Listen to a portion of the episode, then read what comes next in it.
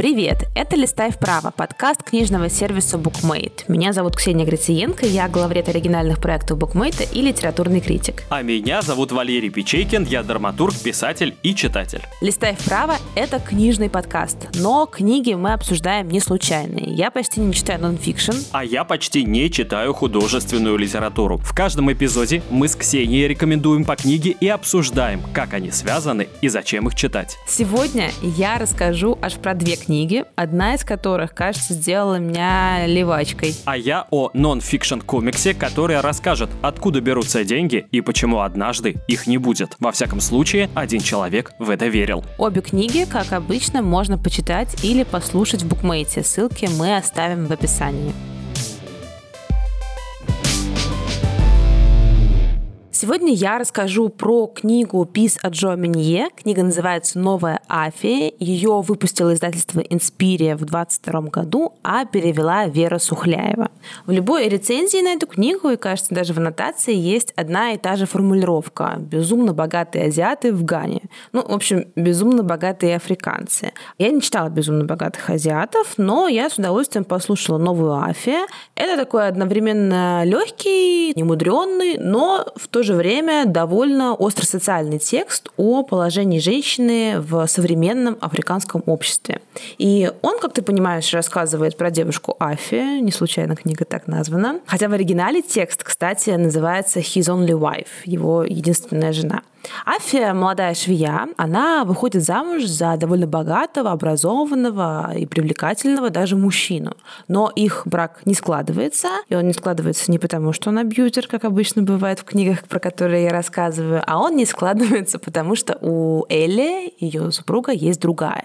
У Афии есть чувство собственного достоинства, разумеется, но все его пытаются задавить. В том числе все пытаются задавить и личные амбиции Афи. Будет ли она в итоге безумно богатой африканкой? Да, но у этого будет своя цена, и сегодня я об этом расскажу. Цена есть у всего, и я об этом сегодня тоже поговорю. Мой нонфик комикс называется «Капитал Маркса в комиксах». Его написали и нарисовали Дэвид Смит и Фил Эванс, а выпустило издательство «Бомбора». Ксения, хочешь зарабатывать больше? Спроси Маркса как. Я думала, там будет переход по ссылке какой-нибудь. И это тоже будет на наши телеграм-каналы, разумеется. Так вот, друзья, Карл Маркс, кажется, первым в истории написал книгу по финансовой грамотности. Но на самом деле «Капитал» — это не книжка о том, как инвестировать в ценные бумаги, и не о заговорах для денег, не о приворотах, не о чем-то подобном. Это книга в том числе не о том, как выйти замуж за капиталиста, но о том, как возникает капитал. И это одна из самых больших и самых сложных и интересных книг человечества. Это книга в четырех томах. Они были написаны не в этом порядке, не в этой последовательности. Более того, четвертый том вообще вышел уже после того, как Маркс ушел из жизни. Но то, что это написал Маркс и его друг Энгельс, это факт. И то, что они этими книгами изменили человечество, это тоже факт. И Смит и Эванс сделали грандиозную вещь. Они уместили четыре тома и две большие жизни в одну маленькую и веселую книжку. Это такой smart watching получается. Я бы еще назвал это саммари четырех томов. Сегодня я в том числе попытаюсь изложить «Капитал Маркса» вот в нескольких предложениях. Я, как и Маркс, экономист, поэтому люблю придираться к числам. Ты сказала про две книги. Что за вторая книга и какое отношение она имеет к первой и вообще к нашей теме? Я долго подбирала какую-то книгу в пару к «Капиталу», про который ты очень давно хотела рассказать. Надо сразу раскрыть все карты перед нашими слушателями. И было сложно. Я не хотела уходить во что-то скучное, хотелось все-таки рассказать об этом повеселее. И вот нашлась книга «Новая Афия», но чего-то мне не хватало. И я поняла, что мне не хватает матчасти на самом деле. И я прослушала в параллель нон-фикшн внезапным образом. Возможно, Валерий, ты на меня все-таки как-то благотворно влияешь, потому что ради подкаста я это сделала. Я прослушала книгу «Почему у женщин при социализме секс лучше» Кристен Готси. Книга просто замечательная. Я ее ее очень советую тебе в том числе. Может быть, про секс что-то узнаешь, но в основном про социализм и капитализм. Эта книга такая прям агитка, но агитка рабочая. Во всяком случае, на меня она сработала. Я ее слушала как раз такой, знаешь, воскресный вечер, когда готовила ужин, а потом осмотрела Барби со своим партнером. Такая история рождения Джокера практически произошла. Кристин Готсе рассказывает, как некоторые части социалистической системы могли бы улучшить современное общество. У нее нет какого-то советского ресентимента, она отдает себе отчет в том, что тоталитаризм это не ок. Она скорее просто рассказывает о том, как в современные политические системы, в современное общество можно интегрировать какой-то предыдущий опыт и какие-то функции общества социалистического. Плюс надо понимать, что книга такая написанная для американской аудитории, и какие-то штуки нам непонятны. Например, то, как много она говорит о медицине. Потому что в России, к счастью, у нас есть программа обязательного медицинского страхования, и она работает, людей лечат. В Штатах это происходит не так. Госси при этом довольно прозрачно показывает, что капитализму выгоден патриархат, потому что женщины выполняют те функции, которые могло бы и должно бы в теории выполнять государство. Женщины ухаживают за детьми вместо там общественных садов детских, они ухаживают за стариками, они получают меньше денег и чаще подвергаются сокращениям и ничего не имеют против этого, хотя на самом деле, конечно же, имеют. В идеальном мире, конечно, выглядеть все должно совсем не так. Дети нужны на самом деле не людям, а государству в первую очередь, новые люди. И государство должно заботиться о том, чтобы дети рождались в комфорте и никуда не девались. Объясни мне, почему у женщин при социализме секс лучше? В мире нерегулируемого капитализма существует постоянная потребность этого же капитализма получать как можно больше ресурсов по минимальной цене. Я думаю, что ты об этом будешь рассказывать. А женщина, которая становится матерью, например, она лишается государственной защиты. И получается, что женщина вынуждена становиться товаром потому что по-другому она не может в капиталистическом мире себя реализовать. Что происходит дальше? Ситуации, где мужчина в патриархальном мире покупает женщину как приложение к себе, секс-женщина, естественно, становится товаром, и Покупатель в этой ситуации обычно мало беспокоится о том, чтобы товар получал удовольствие. А вот когда секс перестает быть товаром, когда женщины и мужчины уравниваются в правах, они уравниваются и в постели. Когда женщина финансово независима, она может выбирать партнера в конце концов. То есть, если ей не понравилось с предыдущим, она может уйти к следующему. Она спокойно может отдать ребенка в детский сад, получать какие-то дотации от государства и так далее, и выстраивать свою личную личную жизнь, значит получать больше удовольствия.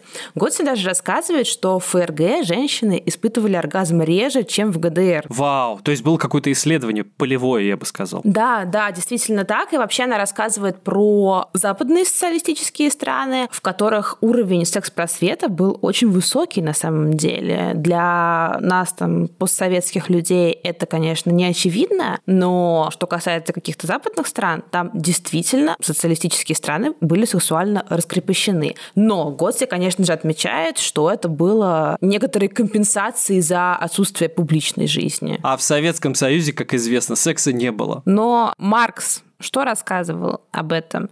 Говорил ли он о том, что при социализме женщинам все-таки жилось бы лучше? Или там только о деньгах? Но Маркс и Энгельс о социализме только мечтали, они его нафантазировали. Встретились эти два человека в Лондоне в кафе и так долго говорили, что в конце концов из кафе им пришлось уйти, отправиться на квартиру к Энгельсу и там продолжить этот огромный разговор. И вот тогда эти два человека, собственно, придумали мир, в котором мы живем. И это действительно два крупнейших философа. И у Энгельса, кстати, есть ключевая работа на эту тему. Она называется «Происхождение семьи, частной собственности и государства». То есть все было написано. А потом женщины, суфражистки, которые боролись за равенство прав, Клара Цеткин, Роза Люксембург, Александра Калантай действительно смогли многого добиться. Готси, кстати, очень много пишет про всех этих героинь. Особенно она любит Калантай. И Калантай, кстати, выступала как раз за сексуальное просвещение. Марксу, кстати, приписывали такую идею, что он хочет обобществить женщин, то есть сделать женщин общими. Или как в романе Замятина «Мы», Ты помнишь, да, в сексе нельзя было отказать. Но на самом деле у Маркса этого не было. Вообще у Маркса в чистом виде феминизм или фемоптики, как бы сегодня сказали, я найти не могу, потому что он был занят другими проблемами. Да, разумеется, из его теории исходила критика патриархата, но для самого Маркса патриархат это все-таки вторично. Первичен капитал. Поэтому свою книжку он назвал «Капитал», а не «Мужики». Строят матча дача хата хаус. Да, да, да, да. Все как в том самом фильме. This is my dream house. It is my dream house. It's mine. No, this is no longer Barbie's dream house. This shall henceforth be known as Ken's Mojo Dojo Casa House. Так вот, Маркс написал книжку «Капитал», и это действительно огромный труд. Это огромный труд, изменивший мир. Маркс – человек, повлиявший на то, как мы живем. Наши родители, бабушки, дедушки, да и я сам родился в Советском Союзе. Ты-то, Ксения, прямо скажем, уже не родилась в Советском Союзе. Ты родилась, я не знаю, тайно ли это. Нет, современная женщина, ты не стесняешься возраста. Ты родилась в 93 году. Но тогда Советского Союза уже не было. А я родился в настоящем Советском Союзе.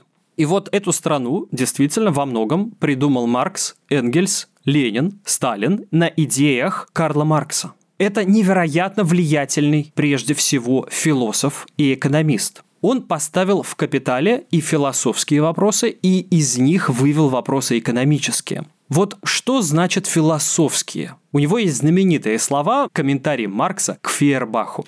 Философы лишь различным образом объясняли мир, но дело заключается в том, чтобы изменить его. Вот Сергей Прокофьев даже положил эти слова на музыку, и эта музыка открывает фильм «Красная жара» с Арнольдом Шварценеггером.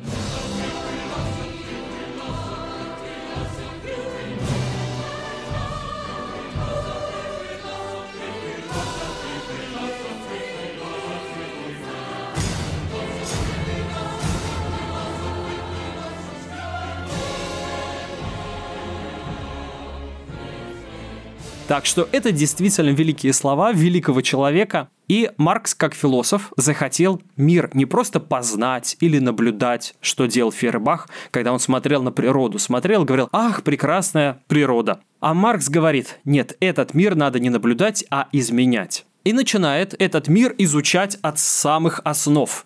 Ты точно знаешь самую знаменитую фразу Маркса. Бытие определяет сознание. Ты с этим согласна? В обратную сторону это же тоже может работать. Так считал Гегель. Это предшественник Маркса. Маркс почему-то считал себя его учеником. Например, Сергей Булгаков по этому поводу написал потрясающий текст «Маркс как религиозный тип», где вот оценивает Маркса с этой точки зрения. Но Маркс считал, что в обратную сторону не работает. Что условия история, в которой ты родилась, определяет твое сознание. Ну, например, ты женщина. Ты родилась в определенной стране в определенное время. Ты говоришь на определенном языке, у тебя определенный уровень потребления. И все вместе это определяет твое сознание. То есть нельзя просто так родиться и начать думать хорошие мысли или плохие твоя жизнь и то, из чего она состоит, и даже то, чем ты питаешься, ну я так сейчас грубо в ЗОЖ все уведу, да, вот когда ты питаешься правильно, у тебя правильные мысли. Когда ты питаешься неправильно, у тебя мысли неправильно. Это не цитата, кстати, из Маркса, то есть не надо вырывать это из контекста и говорить «Маркс сказал про ЗОЖ». Ну, у Маркса есть, например, слова про мясо голод, который утоляется ножом и вилкой, это не тот голод, который утоляется руками. Подожди, это про то, как ты потребляешь или как ты зарабатываешь еду? Потребление рождает потребителя. Когда появляется нож и вилка, они создают вокруг себя культуру. Это важно. То есть не мировой дух носился вокруг Земли, явился в твою голову и сказал «Ксюша, придумай нож и вилку». Нет. Призрак бродит по Европе. Люди придумали нож и вилку, и вокруг этого возникла культура. А вот ты заметила важную вещь. Призрак бродит по Европе. Призрак коммунизма. Маркс был невероятно поэтичен, и они с Энгельсом начали манифест коммунистической партии вот с такой фразы, которая стала абсолютным мемом он очень круто писал. То есть этот человек писал по нынешним временам довольно сложно, то есть сегодня такой non-fic бы никто не издал. Но при жизни эту проблему решали так. Маркса сокращали, чтобы рабочие могли его понять. Чтобы на одной листовке было написано, что, где, почем. Кто виноват, что делать, что нас ждет.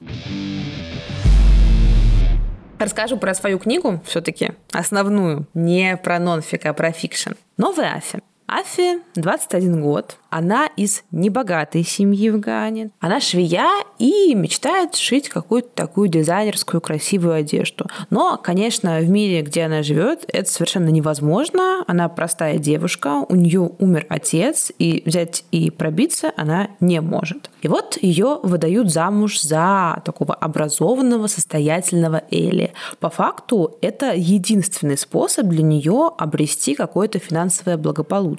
И выдают ее, причем за заочно. На свадьбе есть всякие вот эти вот замечательные ритуалы Ганы, есть э, интересные обычаи. У Аджо Манье, в принципе, очень классное описание ганского быта, но на свадьбе есть все, кроме самого жениха. Его заменяет его брат. Не понял вот этот момент. Он не смог приехать. Это женихозамещение какое-то. Что значит не смог приехать? Вот я сегодня не смог бы приехать на подкаст, его бы не было. Ну там уже все организовали, надо свадьбу все равно играть. Но все же согласны, все принимают, что вот так. Это напоминает сцену из фильма «Умница Уилл Хантинг». Герой тоже посылает вместо себя друга на рабочее собеседование. Мужа она своего увидит, но аж через два месяца, и он довольно комфортный и приятный мужчина на самом деле, не токсик, что удивительно, но есть проблема. У него есть женщина, которую он давно любит, но которую не принимает и его семья. И он поэтому не приехал на свадьбу? В том числе, потому что он был со своей основной, на самом деле, his only wife.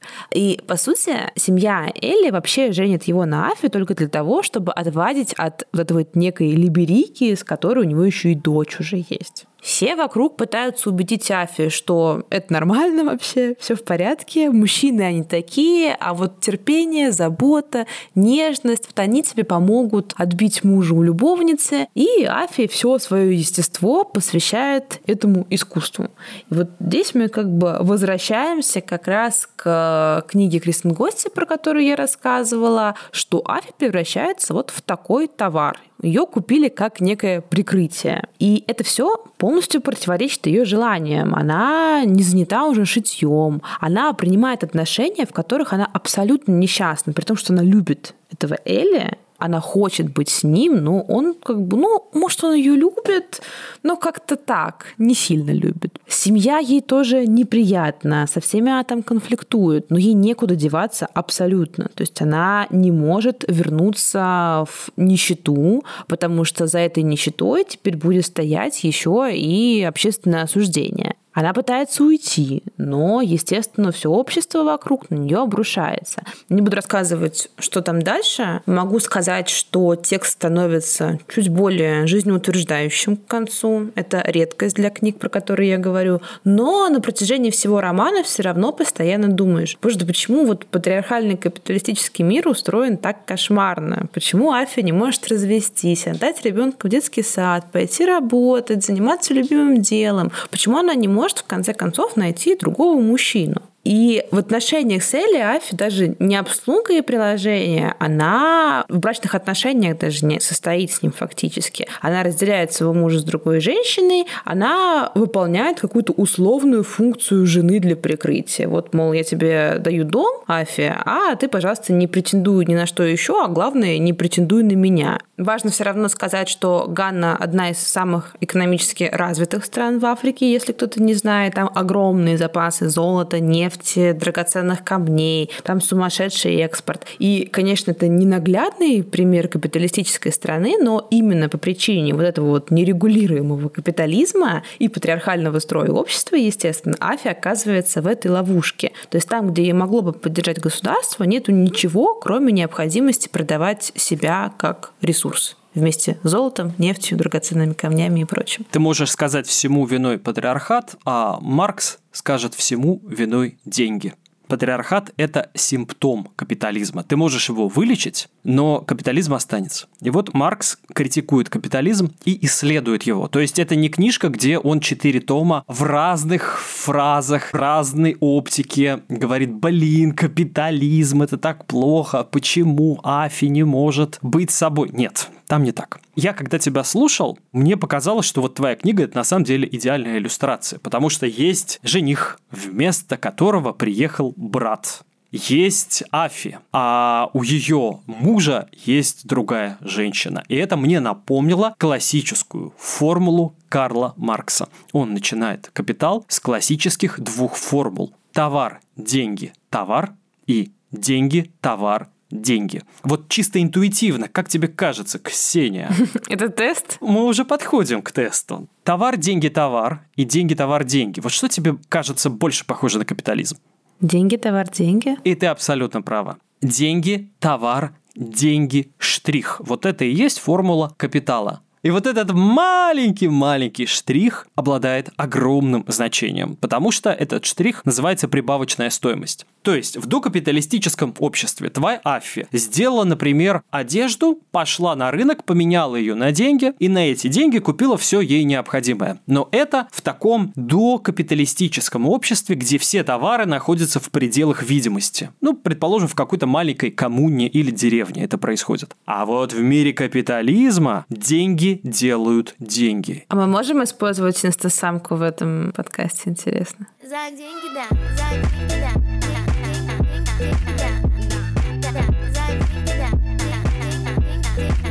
На самом деле это еще более краткий пересказ всего капитала Маркса. За деньги, да, и денег с каждым разом должно быть больше, больше и больше. И вот это и есть то, что происходит в капитализме. Маркс, как поэт, назвал это денежным потом. А все происходящее на рынке капитала назвал товарным фетишизмом. То есть, когда деньги переходят из рук в руки, каким-то чудесным образом вот этот пот появляющийся, их начинают увеличивать, они рожают сами себя. И вот отсюда все начинается, потому что появляется такая штука, как деньги, породившие деньги, капитал, который начинает воспроизводить сам себя, но при этом не увеличивает реальную ценность в мире. Типа уровня жизни? Ну, типа того. Вот, грубо говоря, деньги должны быть привязаны к реальным товарам, к реальным объектам.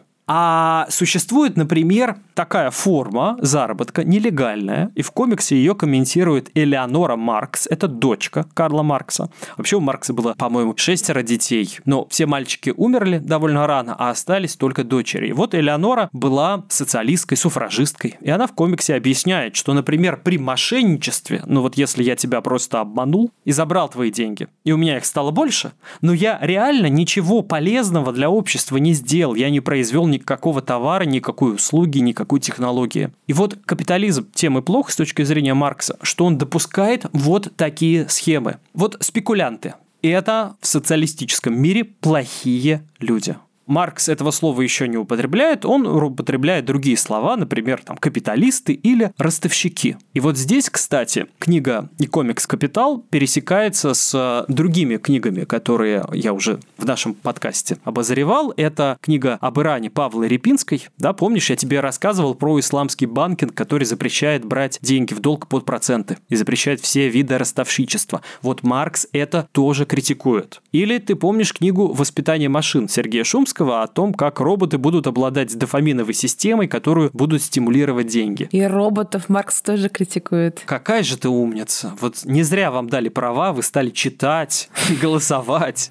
И вот смотри, Маркс, как ни странно, подходит к этой идее, но с другой стороны. Он вводит еще одну формулу. Формула капитала – он состоит из постоянного капитала и переменного капитала. И еще к нему прибавляется одна буковка, означающая прибавочную ценность. Вот смотри, есть станок, есть рабочий, и когда они взаимодействуют, появляется новая деталь, новое устройство, и оно обладает некой прибавочной ценностью. Вот я рабочий, сделал на станке часы, и у этих часов есть прибавочная стоимость. Теперь, смотри, во времена Маркса, ну, невозможно было подумать о том, что когда-нибудь постоянный капитал, то есть станок, сам станет переменным капиталом, то есть рабочим. А сегодня это уже реальность. Сегодня мы спрашиваем себя, а что если станок станет таким умным роботом, что тоже захочет получать деньги, а как с этим жить дальше? Ну, как с женщинами живут сейчас, так будет потом со станками.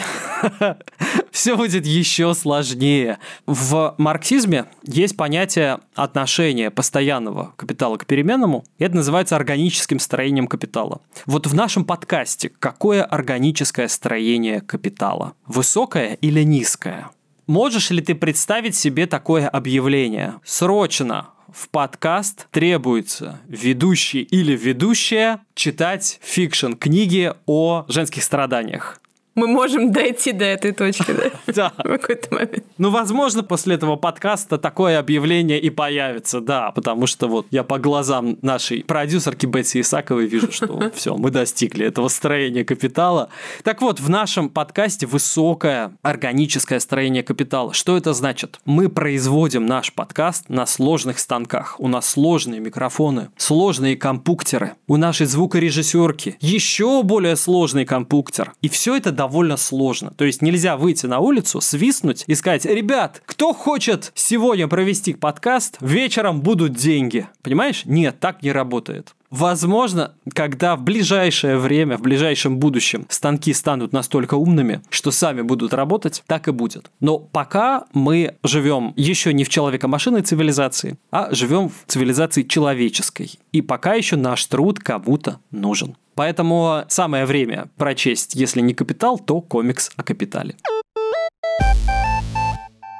Ксения, ты геймерка. Бываю иногда. Слушай, а я вот не могу назвать себя геймером, но я наблюдаю в современных играх довольно много советской темы. Atomic Heart. В Atomic Heart есть памятник Карлу Марксу. Во всяком случае, в одном из тизеров я его реально видел своими глазами. Ну, Atomic Heart это вообще, да, фантазия на тему Советского Союза, альтернативного. Или Киберпанк. Там же тоже Советский Союз сохранился. Я вчера в него начала играть, пока еще ничего не знаю. Ну, в общем, если встретишь там памятник Марксу, передавай привет. Я не могу не вспомнить самый мемный мем на эту тему. Это Red Alert и знаменитый советский марш из этой игры.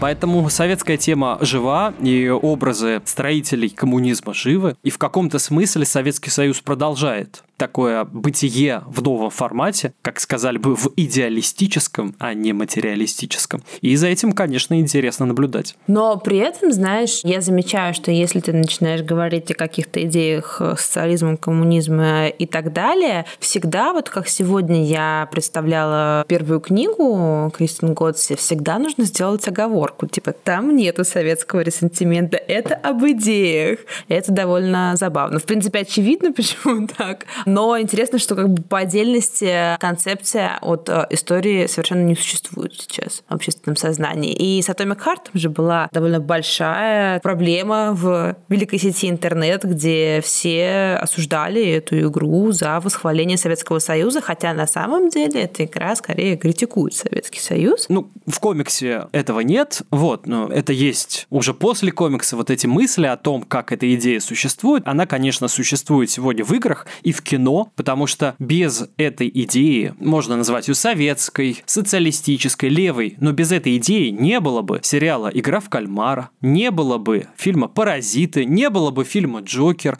не было бы фильма Рубена Эстлунда «Треугольник печали». Там, ты помнишь, есть олигарх Дмитрий, и он спорит с капитаном корабля Томасом Смитом, они рассказывают друг другу анекдоты. Знаете, кто такой коммунист? Это тот, кто читает Маркса и Ленина.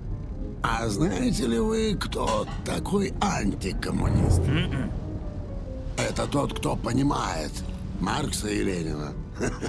И вот комикс, о котором я говорю, нужно хотя бы понять. И я понимаю эту идею как идею о справедливости. Потому что справедливо ли то, что женщина товар? Нет, несправедливо. Женщина не товар. Вообще никто не товар. Рабочий не должен себя продавать как товар. И об этом говорит Маркс. И он мечтает построить мир, где не будет женщины товара, человека товара. Мир, где не будет женщин. Нет, где будут женщины, но не будут женщины продавать себя за деньги, потому что не будет денег. А ты спросишь, а как же там будет? А там можно будет просто приходить и брать то, что тебе нужно. Этот мир действительно выглядит идеалистическим, хотя Маркс материалист, но, напомню, он хотел мир не просто наблюдать и описывать, а его изменить. Поэтому его идеи по-прежнему живут, но самое интересное, что они сохраняются в капиталистическом обществе, в обществе буржуазном. Оно почему-то в себе эти идеи сохраняет. Но, видимо, потому что в них есть что-то справедливое. У Готси есть пассаж, где она рассказывает о том, как современное поколение верит в незыблемость и стабильность мира. Интересно, типа, что думали римляне там, за год до убийства? Кто там, Ромул Август был? Я не так часто думаю о Римской империи. Как в известном меме. Я думаю сегодня про Советскую империю. Да, она женщина, которая думает о Римской империи и моделирует ситуацию, в которой, в общем, оказались все люди к концу Римской империи, и наверняка они тоже думали, ой, ну, империя уже тысячи лет, господи, да что может произойти в конце концов? А мы тут сидим, знаешь, и рассуждаем, ну, не мы конкретно, я имею в виду, окружающие нас люди рассуждают, что, ой, да что уже произойдет с капитализмом, но он уже устоялся. Подержи мое пиво, говорит Римская империя. Ты говоришь много про справедливость, и я с тобой абсолютно согласна. И когда я читала эту книгу, я постоянно думала о несправедливости положения Афи, но мне показалось, что сама Джо Манье мало об этом говорит, ну, то есть мало рефлексирует на какую-то очевидную тему, и в некотором смысле даже романтизирует эту кошмарную ситуацию, в которой оказывается ее героиня. И, наверное, там, если посмотреть на эту книгу как на такое легкое чтение, ну, чем она во многом и является, и как такое описание быта Ганы, все в порядке. Но если на нее начинать смотреть уже с феминистской оптикой, то есть, конечно, вопросики. А Джо Манье во главу стола ставит скорее не рефлексию над положением ее героини, а ее любовные метания. И тут, наверное, есть две развилки, потому что, с одной стороны, мы знаем, что сама Джо Манье вообще PhD, в Gender Studies. Она изучала влияние государства на положение женщины. Она серьезная такая дама, но непонятно, то есть то ли она настолько углубляется в своих персонажей, что не дает какой-то оценки настройки, что вот мы видим такое живое мышление африканской женщины, должны там делать какие-то выводы сами, непонятно. Но с другой стороны, если ты возьмешь книгу с полки просто из-за красивой обложки, ты увлечешься этим легким сюжетом, приятным языком, но ты не копнешь дальше. У тебя мало раскинуто каких-то крючков, за которые ты можешь зацепиться и подумать, блин, офигеть, да, вот как тяжело женщине в патриархальном мире, как тяжело женщине в таком капиталистическом обществе. Нет, в центре всего любовный треугольник, положение главной героини в обществе, да, оно, конечно, обсуждается, о нем много говорится, но все равно вот центр, особенно книги, это основная часть, действительно посвящена больше ее переживаниям, и стоит такое ощущение, понимание, что основной барьер на пути к лучшей жизни Афи — это не патриархальное общество и капитализм, а вот другая женщина. Вот ее убрать, и все в ее жизни станет классно, она самореализуется в отношениях, самореализуется в профессии, все у нее будет в порядке. Но проблема как бы не в другой женщине и не в ее отношениях с Элли. И мне это показалось немножко странным, потому что, казалось бы, у Аджо Медие должен быть такой масштабный материал, который можно было отразить в книге. Она даже делала research об отношении полиции к заявлениям женщин о домашнем насилии в Африке. Ну, то есть у нее, правда, есть база, на которую она могла бы положить свой художественный текст, но мне он показался слабо проблематизированным это прячется где-то между строк. Есть еще момент, связанный с тем, что сама Джами говорит, что изучать проблемы домашнего насилия было очень эмоционально тяжело, поэтому она намеренно вынесла его за пределы своего романа, но, наверное, моему представлению о справедливости и великой литературе это немножко не соответствует. Я подумаю сейчас, что же не так с моим комиксом, потому что я ему за все благодарен. Как и любой человек, которого избавили от необходимости читать четыре тома «Капитала». Я признаюсь, я читал только первый. И знаешь, годы спустя, именно благодаря этому комиксу, я наконец понял, что написано в этих четырех томах. Нет, ну и моя книга на самом деле очень хорошая, правда, я ее рекомендую, потому что как минимум она интересная и увлекательная. Это любовный роман, но очень хороший любовный роман, и я всегда голосую за то, чтобы читать увлекательную guilty pleasure литературу, жанровую. Любовные романы прям супер топ. Хороший представитель жанра. Тем более еще и с таким необычным и довольно познавательным контекстом. И хороший финал. Да, это правда жизнеутверждающая книга. Редкость в современной литературе. Чтобы текст и написан был хорошо, и закончился еще хорошо. Напоминаем, что и «Капитал», и «Новую Афи», и «Почему у женщин при социализме секс лучше» можно прочитать в букмейте. Ссылки ищите в описании. А листай вправо есть везде, где только могут быть подкасты. Яндекс Музыка, приложение букмейта, Apple подкасты, Google подкасты, CastBox, YouTube и прочие платформы. На всех этих платформах можно ставить нам лайки, подписываться и писать отзывы или комментарии. Мы, дорогие товарищи, за ними внимательно следим и радуемся всем комплиментам. А еще подписывайтесь на телеграм-канал Букмейта. Он так и называется Букмейт. С вами был подкаст Букмейта «Листай влево» и его ведущие Валерий Печейкин и Ксения Грициенко. А этот эпизод вместе с нами делали продюсер Бетси Исакова, редакторка Лиза Каменская и звукорежиссерка Лера Кусто. Пока всем листающим влево.